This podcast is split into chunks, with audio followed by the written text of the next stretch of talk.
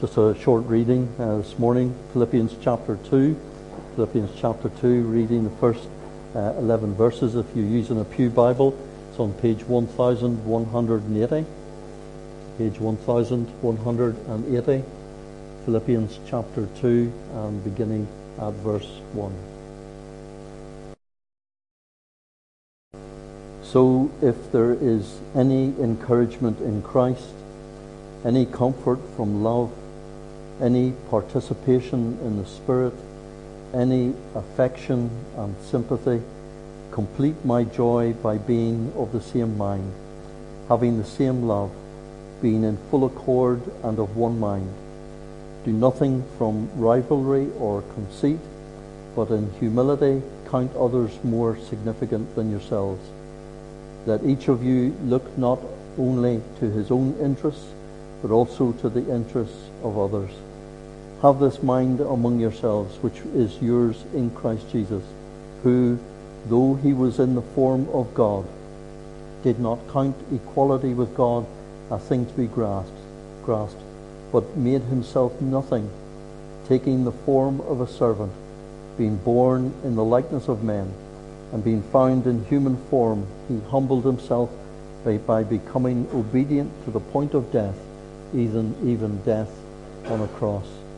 Therefore, God has highly exalted him and bestowed on him the name that is above every name, so that at the name of Jesus every knee should bow in heaven and on earth and under the earth, and every tongue confess that Jesus Christ is Lord, to the glory of God the Father. Amen. May the Lord bless to each and every one of us the reading and hearing of his precious word in his pre incarnation, that is, before Jesus came into this world, he eternally pre existed as the Son of God. And as God, having a divine nature, he is unchangeable. He cannot increase or decrease, diminish in any way.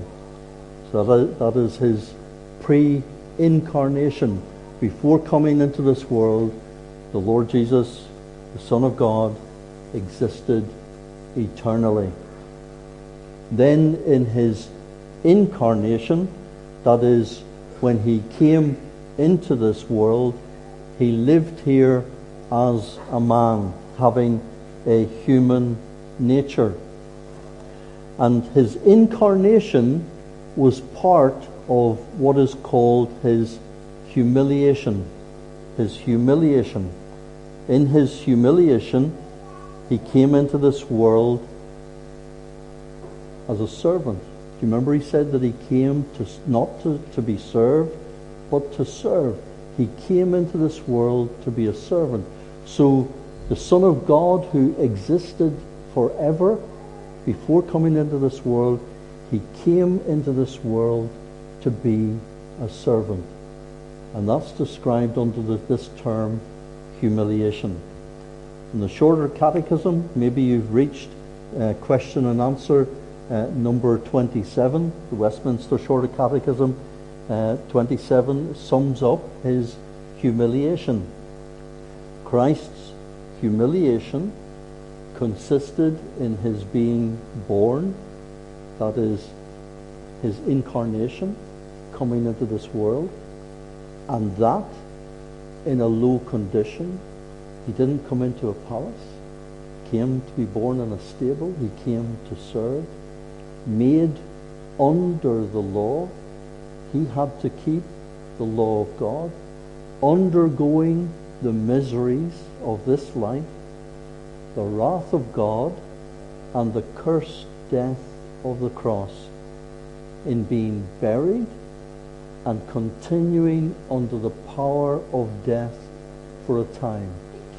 And the catechism question says, our answer says that all of these things are his humiliation. He was humiliated coming into this world. But that humiliation was temporary. It began with his birth and it ended with his burial. And it can never be repeated. Although some imagine that they put him to death uh, again and again, they re sacrifice him again and again on an altar. But that's not what we're told by the scriptures. His, his death, his sacrifice, his death, never to be repeated.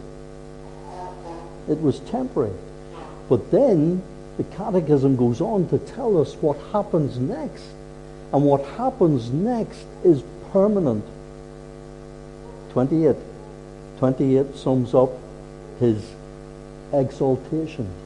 His exaltation. We're not going to look at all to do with his exaltation today, but just one aspect of his uh, uh, exaltation. Wherein consists Christ's exaltation? Question 28. Answer Christ's exaltation consists in his rising, rising again from the dead on the third day, in ascending up into heaven, sitting at the right hand of God the Father, and in coming to judge the world at the last day. So there are four things, four stages involved in Christ's exaltation. His exaltation began when he was raised from the dead, his resurrection, and then his ascension.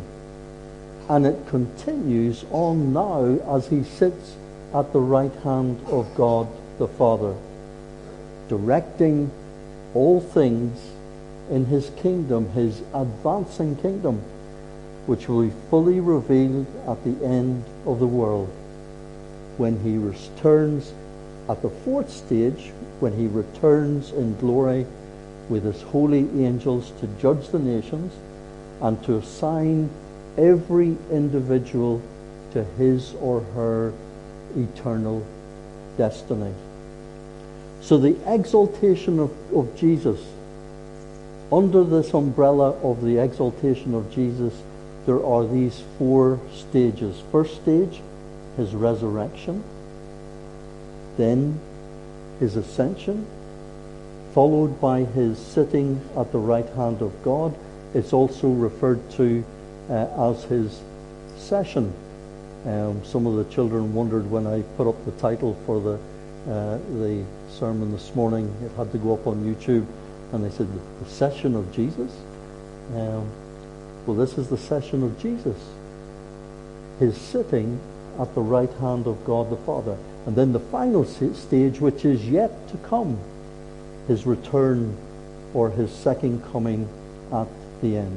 And this morning, I want to focus on that third stage of his exaltation, his session.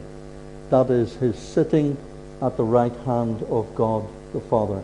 We've just read from Philippians chapter 2, verses 1 to 11, and part of that reading, uh, verses 6 to 11, uh, Paul makes clear that Jesus is exalted. He's exalted. But why was he exalted? Paul tells us it was because he first humbled himself. First, the humiliation, all that was involved in him coming into this world, but then the exaltation. Philippians 2 uh, 6 to 11. Who, though he was in the form of God, did not count equality with God as a thing to be grasped, but made himself nothing.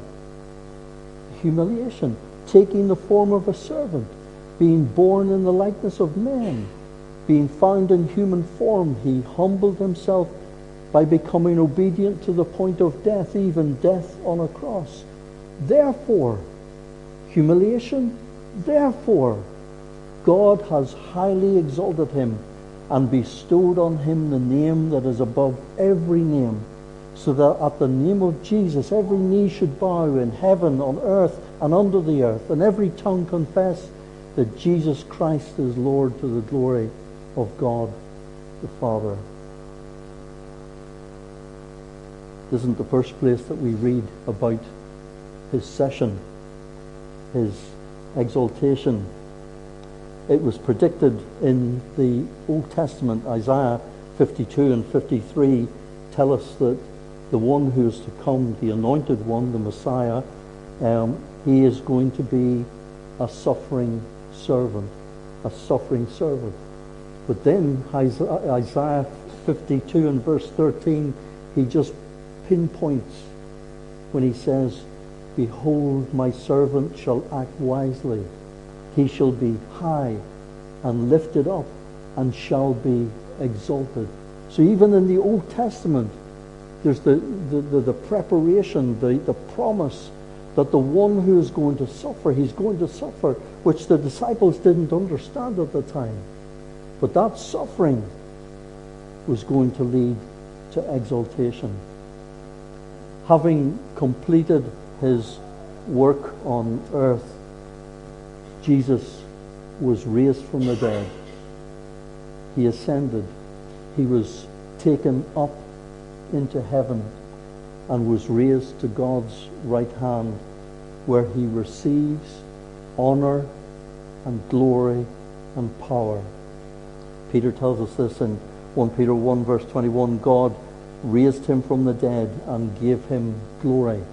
Later on, 1 Peter 3 and verse 22, he says, Jesus Christ, who has gone into heaven and is at the right hand of God with angels, authorities, and powers having been subjected to him. So resurrection, ascension, the first two stages of his exaltation, but then what we want to focus on here, the session of Jesus. That is his sitting down at God's right hand. The Old Testament predicted that the Messiah would sit, that he would sit at the right hand of God. Our final psalm, Psalm 110, uh, tells us about this. 110 verse 1. The Lord says to my Lord, Sit at my right hand until I make your enemies your footstool. And this verse is taken up uh, a number of times in the New Testament. Hebrews, Hebrews chapter 1 and verse 13. Uh, and the writer applies this verse to Jesus, that he is the one that's being referred to who will sit at the Lord's right hand. Paul also refers to the same verse in 1 Corinthians 15 and verse 25. For he must reign until he has put all his enemies under his feet. When Jesus uh, ascended back to heaven, he received the fulfillment of this promise in Psalm 110, verse 1, as we, we learn from Hebrews 1 and verse 3, which says, After making purification for sin, he sat down at the right hand of the majesty on high. So when he had completed his work, when he, when he had completed what he was sent to do, he sat down then at the right hand of the majesty on high. And his, his welcome back into heaven and into the presence of God and being given a seat at the right hand of God indicates his fulfillment of the will of the Father. He can sit down because he has accomplished all that the Father sent him to do. His completion of the work of redemption. The Father's acceptance of his offering for sin. His offering as a propitiation to deal with, to, to remove, to take away the anger of God because of our sins. He sat down but he sits down in the place of greatest honor. The work of salvation completed. And we should take that to heart that he has done it and he has done it all. He has done all that is required to make us a child of God, that we too can share in eternity with him. We can't add anything more. We don't have to fix something or to add something in order that we can join with him. The, work of salvation is complete. We cannot do his work, what he has done, ourselves.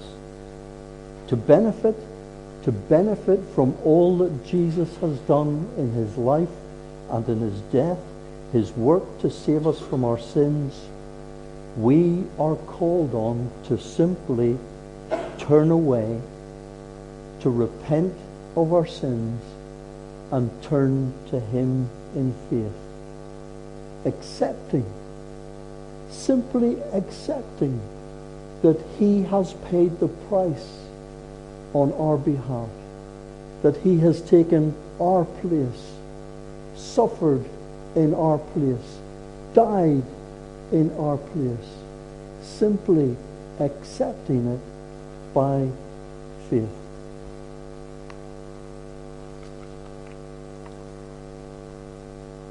His sitting at God's right hand is a mark of honor. And it also indicates that he, he has received all authority over the universe. In Ephesians chapter 1 and verses 20 to 21, the Apostle Paul says that, that God raised him from the dead, seated him at his right hand in the heavenly places, far above all rule and authority and power and dominion and above every name that is named, not only in this age, but also in the one to come. Because of what he has done, because of what he has offered for our sakes, he has been given the place of highest honor. The Apostle Peter says much the same thing in 1 Peter 3 verse 22. Jesus Christ, who has gone into heaven, is at the right hand of God with angels, authorities and powers having been subjected to him. And it's with this authority and power that Christ received from the Father that he then sends and, and pours out the Holy Spirit on the church on the day of Pentecost in Acts chapter 2. He said that he, he was going to, to send, uh, send one. They weren't going to be left on their own. And it's because he is there in the position of authority and power that he does this. Peter indicates this in Acts 2 verse 33.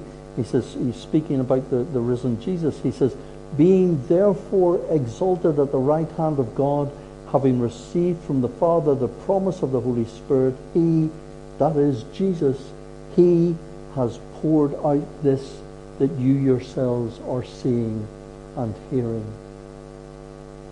The session of Jesus. He is sitting at God's right hand. Now, doesn't mean that he's always sitting.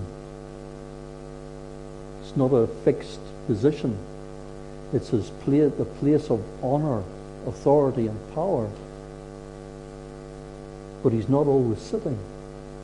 Acts chapter 5, 55, 56, before Stephen is stoned to death, Luke records what he, speaking about Stephen, but Stephen, full of the Holy Spirit, gazed into heaven and saw the glory of God and Jesus standing. I didn't have time to, to just get into that, what the significance of why he stood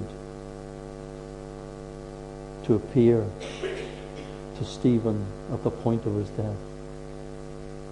But Stephen sees him sta- standing as he's being stoned. Stephen, full of the Holy Spirit, gazed into heaven, saw the glory of God, and Jesus standing at the right hand of God, and he said, Behold, I see the heavens opened, and the Son of Man, Jesus, standing at the right hand of God. Again, on Patmos, uh, his servant John, Revelation 2, verse 1, he says that he, he sees him. He sees him, and he sees him him who holds the seven stars in his right hand. And what's he doing? He's sitting, he's standing, he's actually walking, walking among the seven golden lampstands. Revelation 1 verse 20, John explains that the seven lampstands are the seven churches. They're representatives, representatives of the church in, in every era. So what, he, what he's saying is Jesus walks among his people. He walks among his church, sitting, standing, walking. He sits on, on his royal throne, his position of honor, power, authority. But this sitting, standing, and walking indicates to us that he is also engaged with his universe. He's involved with this world. He's involved with his people. The session of Jesus. Then secondly, the significance of the session of Jesus for Jesus himself. The significance of his session for Jesus himself.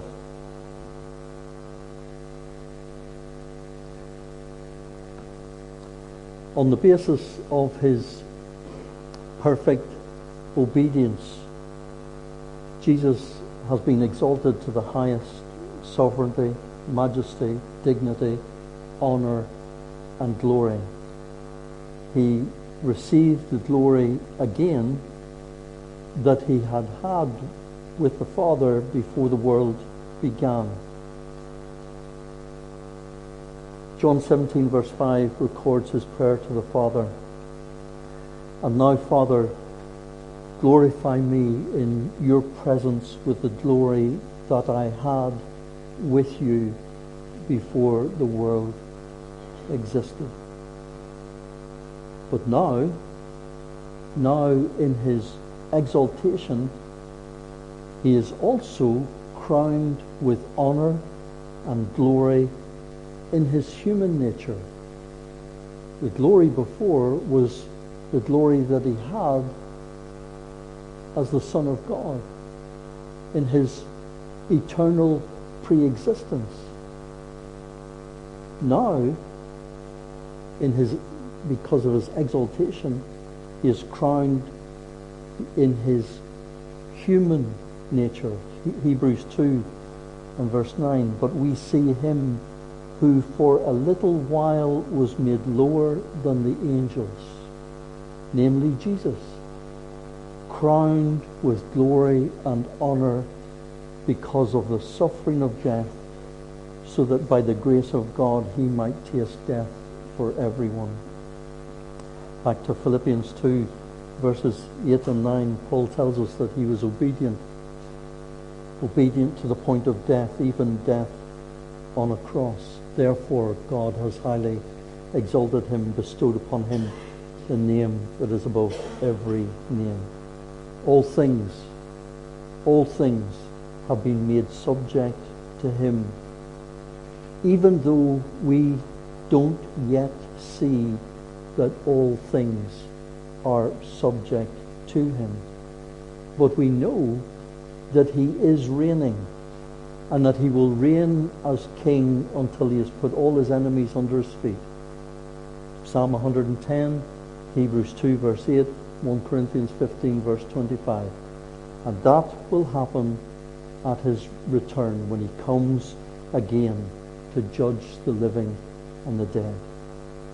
Jesus reigns.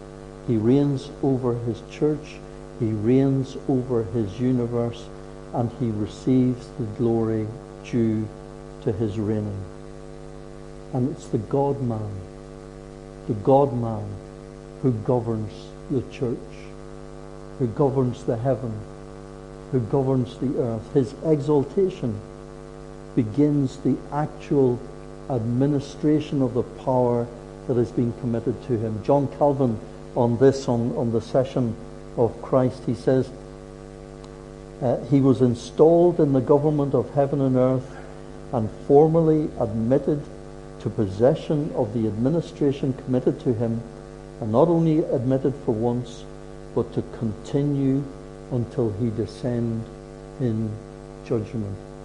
All authority, honor, power, government belongs to him until he comes again. The risen, ascended, exalted God man, Jesus, continues a life of constant activity. The exalted Christ continues to work, the work that he began here on earth. But there's a great difference between the work that he accomplished and he completed on earth to the, the work that he is doing now in his exaltation, in his session, that is, in his position of power and honor and glory. After his resurrection, something very significant happened. He's no longer a servant. The humiliation was temporary. That ended. In his exaltation, he's no longer a servant. His work is no longer a sacrifice of obedience. He completed that in his sacrificial death on the cross. There's no re-sacrifice. There's no necessity for him to be sacrificed again. Now, as his, in his work as mediator, it's of a very different kind. He is no longer servant. He is Lord and he is King. His ascension didn't begin a time of rest. Uh, John 5 verse 17, he told his disciples, my Father is working until now and I am working. The Father is, is, is at work. While he was on, here on earth, he says the Father is working. And he says, and I'm working. But his, his work now in his exaltation is in the light of all that he has accomplished in his work of salvation as he, as he applies the fullness of what he has achieved to his church, as he applies it to you and to me, to his body, to his people. He is at work on the throne. And here's the thing. He is at work on the throne today. And it's for your benefit and for your blessing. Which leads into our third and final part. Significance of the session of Jesus for Jesus. And now the significance of the session of Jesus for his people, for the believer. The resurrection of Jesus has great significance for all who put their faith in him. For our lives here and now, and for our life to come. His ascension has great significance as well. One day, resurrection, he was raised, and we are promised that we too will be raised to be with him. In the ascension, he was taken up into heaven. One day, we will be taken up to be with him. We will be raised from the dead, and we will be taken up. We too will ascend. His session, his sitting at the right hand of the Father, is also significant for us. Because of our union with Christ, because of our connection with Christ through faith, we have a share. We have a share in part in what has been given to him. We have a share in his authority over the universe even now. And later, we're going to have a fuller share. This is what the Apostle Paul indicates in Ephesians chapter 2 and verse 6. God, he says, God has raised us up. And here it is. Seated us with him in the heavenly places in Christ Jesus. And what's significant is that Paul isn't speaking about something that is yet to come, that when we die, something in the future. Paul is speaking about the here and now. We are, as the people of God, raised up with Christ in the heavenly places. We're still on earth. We're still here. Christ's session is at God's right hand. He is on the throne. He is in heaven. He is in the place of honor and authority. But Paul says here in Ephesians 2 6 that God has made us to sit with Him, to sit with Christ. We have been given some measure in the authority that Christ has received. Later on in the letter to the Ephesians, chapter 6 and verse 12, Paul talks about the believer having authority. Authority in the strength of the Lord's might to stand against the devil. Ties in with Ephesians 2 6. Where does this authority come from? Well, it's not ours. We, it's the share that we have now in part of what has been given to Christ, uh, in, in, in a sense, a, a foretaste of what we will receive in full yet to come. We have authority and the strength of the Lord to stand against the devil, to wrestle against the rulers, against authorities, against cosmic powers over this present darkness, against the spiritual forces of evil in the heavenly places. Therefore, Paul says, take up the whole armor of God. Because you have more authority and more power through Christ than you're actually aware of, than you have sense of. Withstand the evil day. Stand firm. We know that we can't do that in or of ourselves. It's because of his authority and power. The believer has authority, power, spiritual weapons. Paul says in 2 Corinthians 10 verse 4 to destroy strongholds.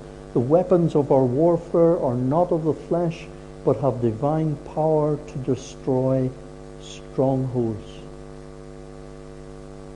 We need to, to try and get hold of this more than we do because the, the, the, the devil has us running around in circles thinking just how weak we are, how pitiful we are, how insignificant we are.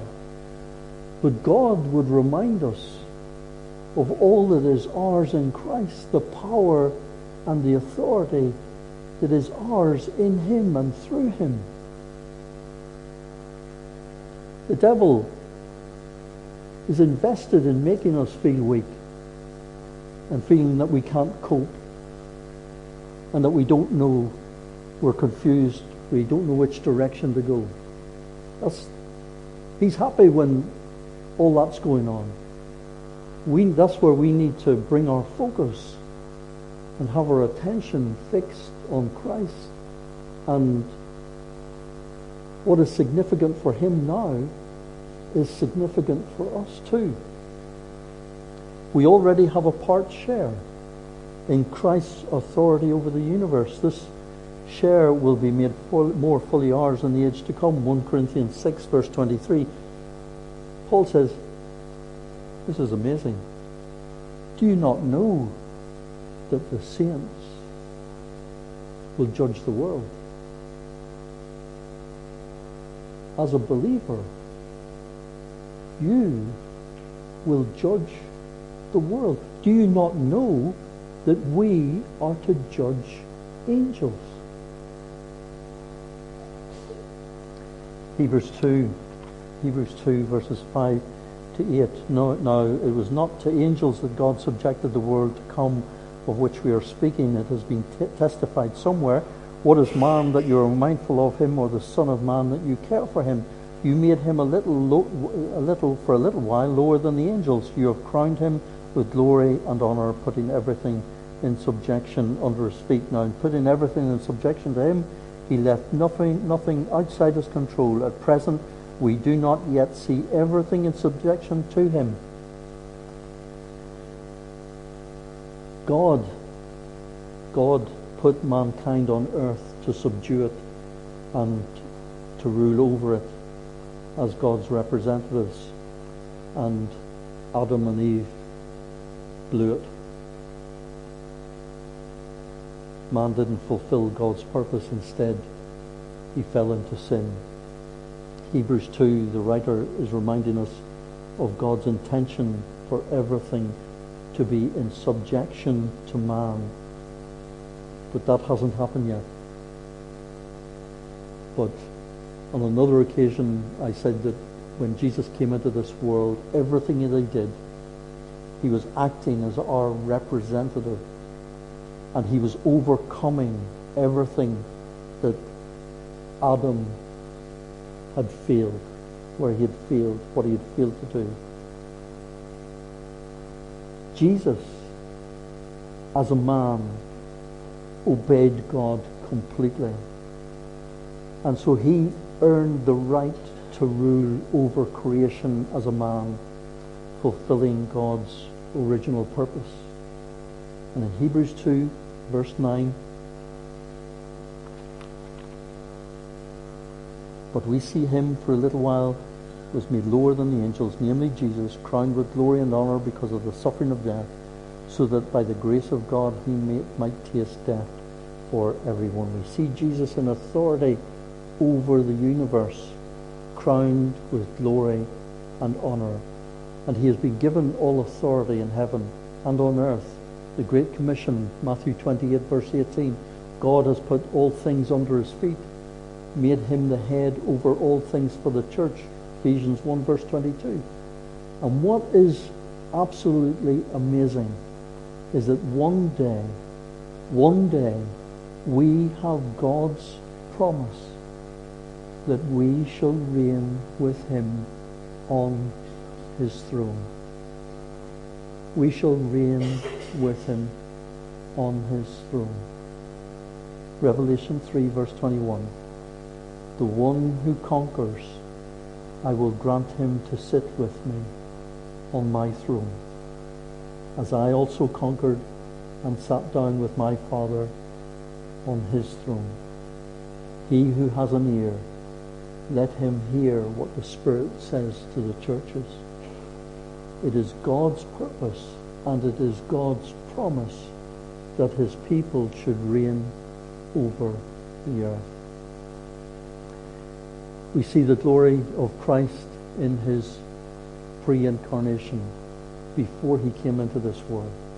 The amazing gift of God in his incarnation, then his humiliation, then his crucifixion. We have a, a brief glimpse of his glory in his transfiguration. And then we have the wonder, the wonder of this these four stages of exaltation, the wonder of his resurrection, and then his ascension, and then his session at the right hand of God. And what should really blow our minds and burst our hearts with joy and thankfulness and praise is that it was all for sinners like you and me. It was all for you.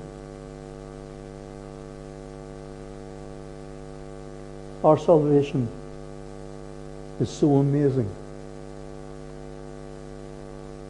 But as it says, we see it through a glass darkly.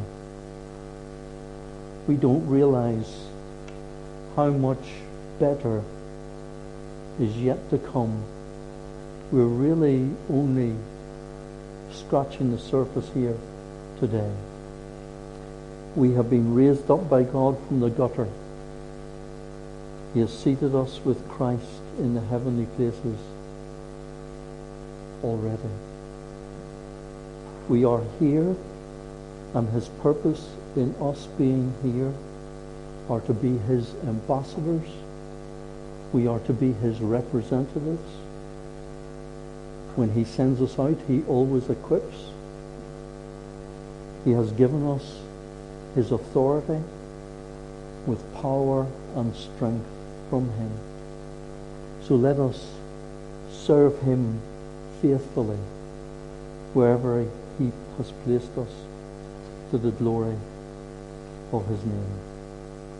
Our authority, our authority is and only is in His name. Amen. Pray.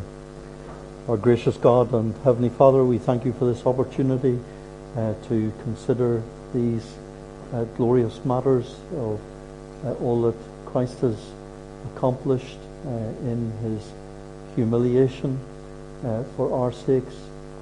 Thank you, O God, for your uh, approval and your acceptance of all that he did for our sakes, and you have exalted him to the highest position of authority, honor, power, and glory, and the courts of heaven continually ring with that praise uh, and that worship for uh, the Lamb who was slain.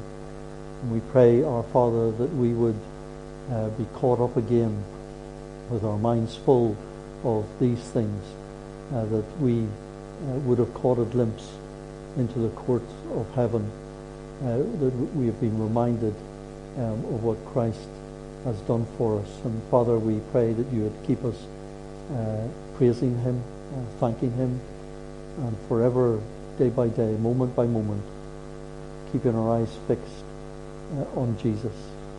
Uh, Father, we, the devil would want us to uh, make us feel weak, uh, to feel useless, to, for things to be pointless in what we're doing, how we're living. Father, help us to remember who we are children of the living God, brothers and sisters of the one who sits on the throne, who walks through his church, who walks with his people. Father, whatever is making us downcast today, whatever is threatening to crush us, we pray that you would lift up our heads to look to you and to look ahead and to be useful in your service, in the work of the kingdom. Close with a benediction from Hebrews 8 and 12. Now, the point in what we are saying is this. We have such a high priest, one who is seated at the right hand of the majesty in heaven Look to Jesus. Look to Jesus, seated at the right hand of the throne of God. Amen.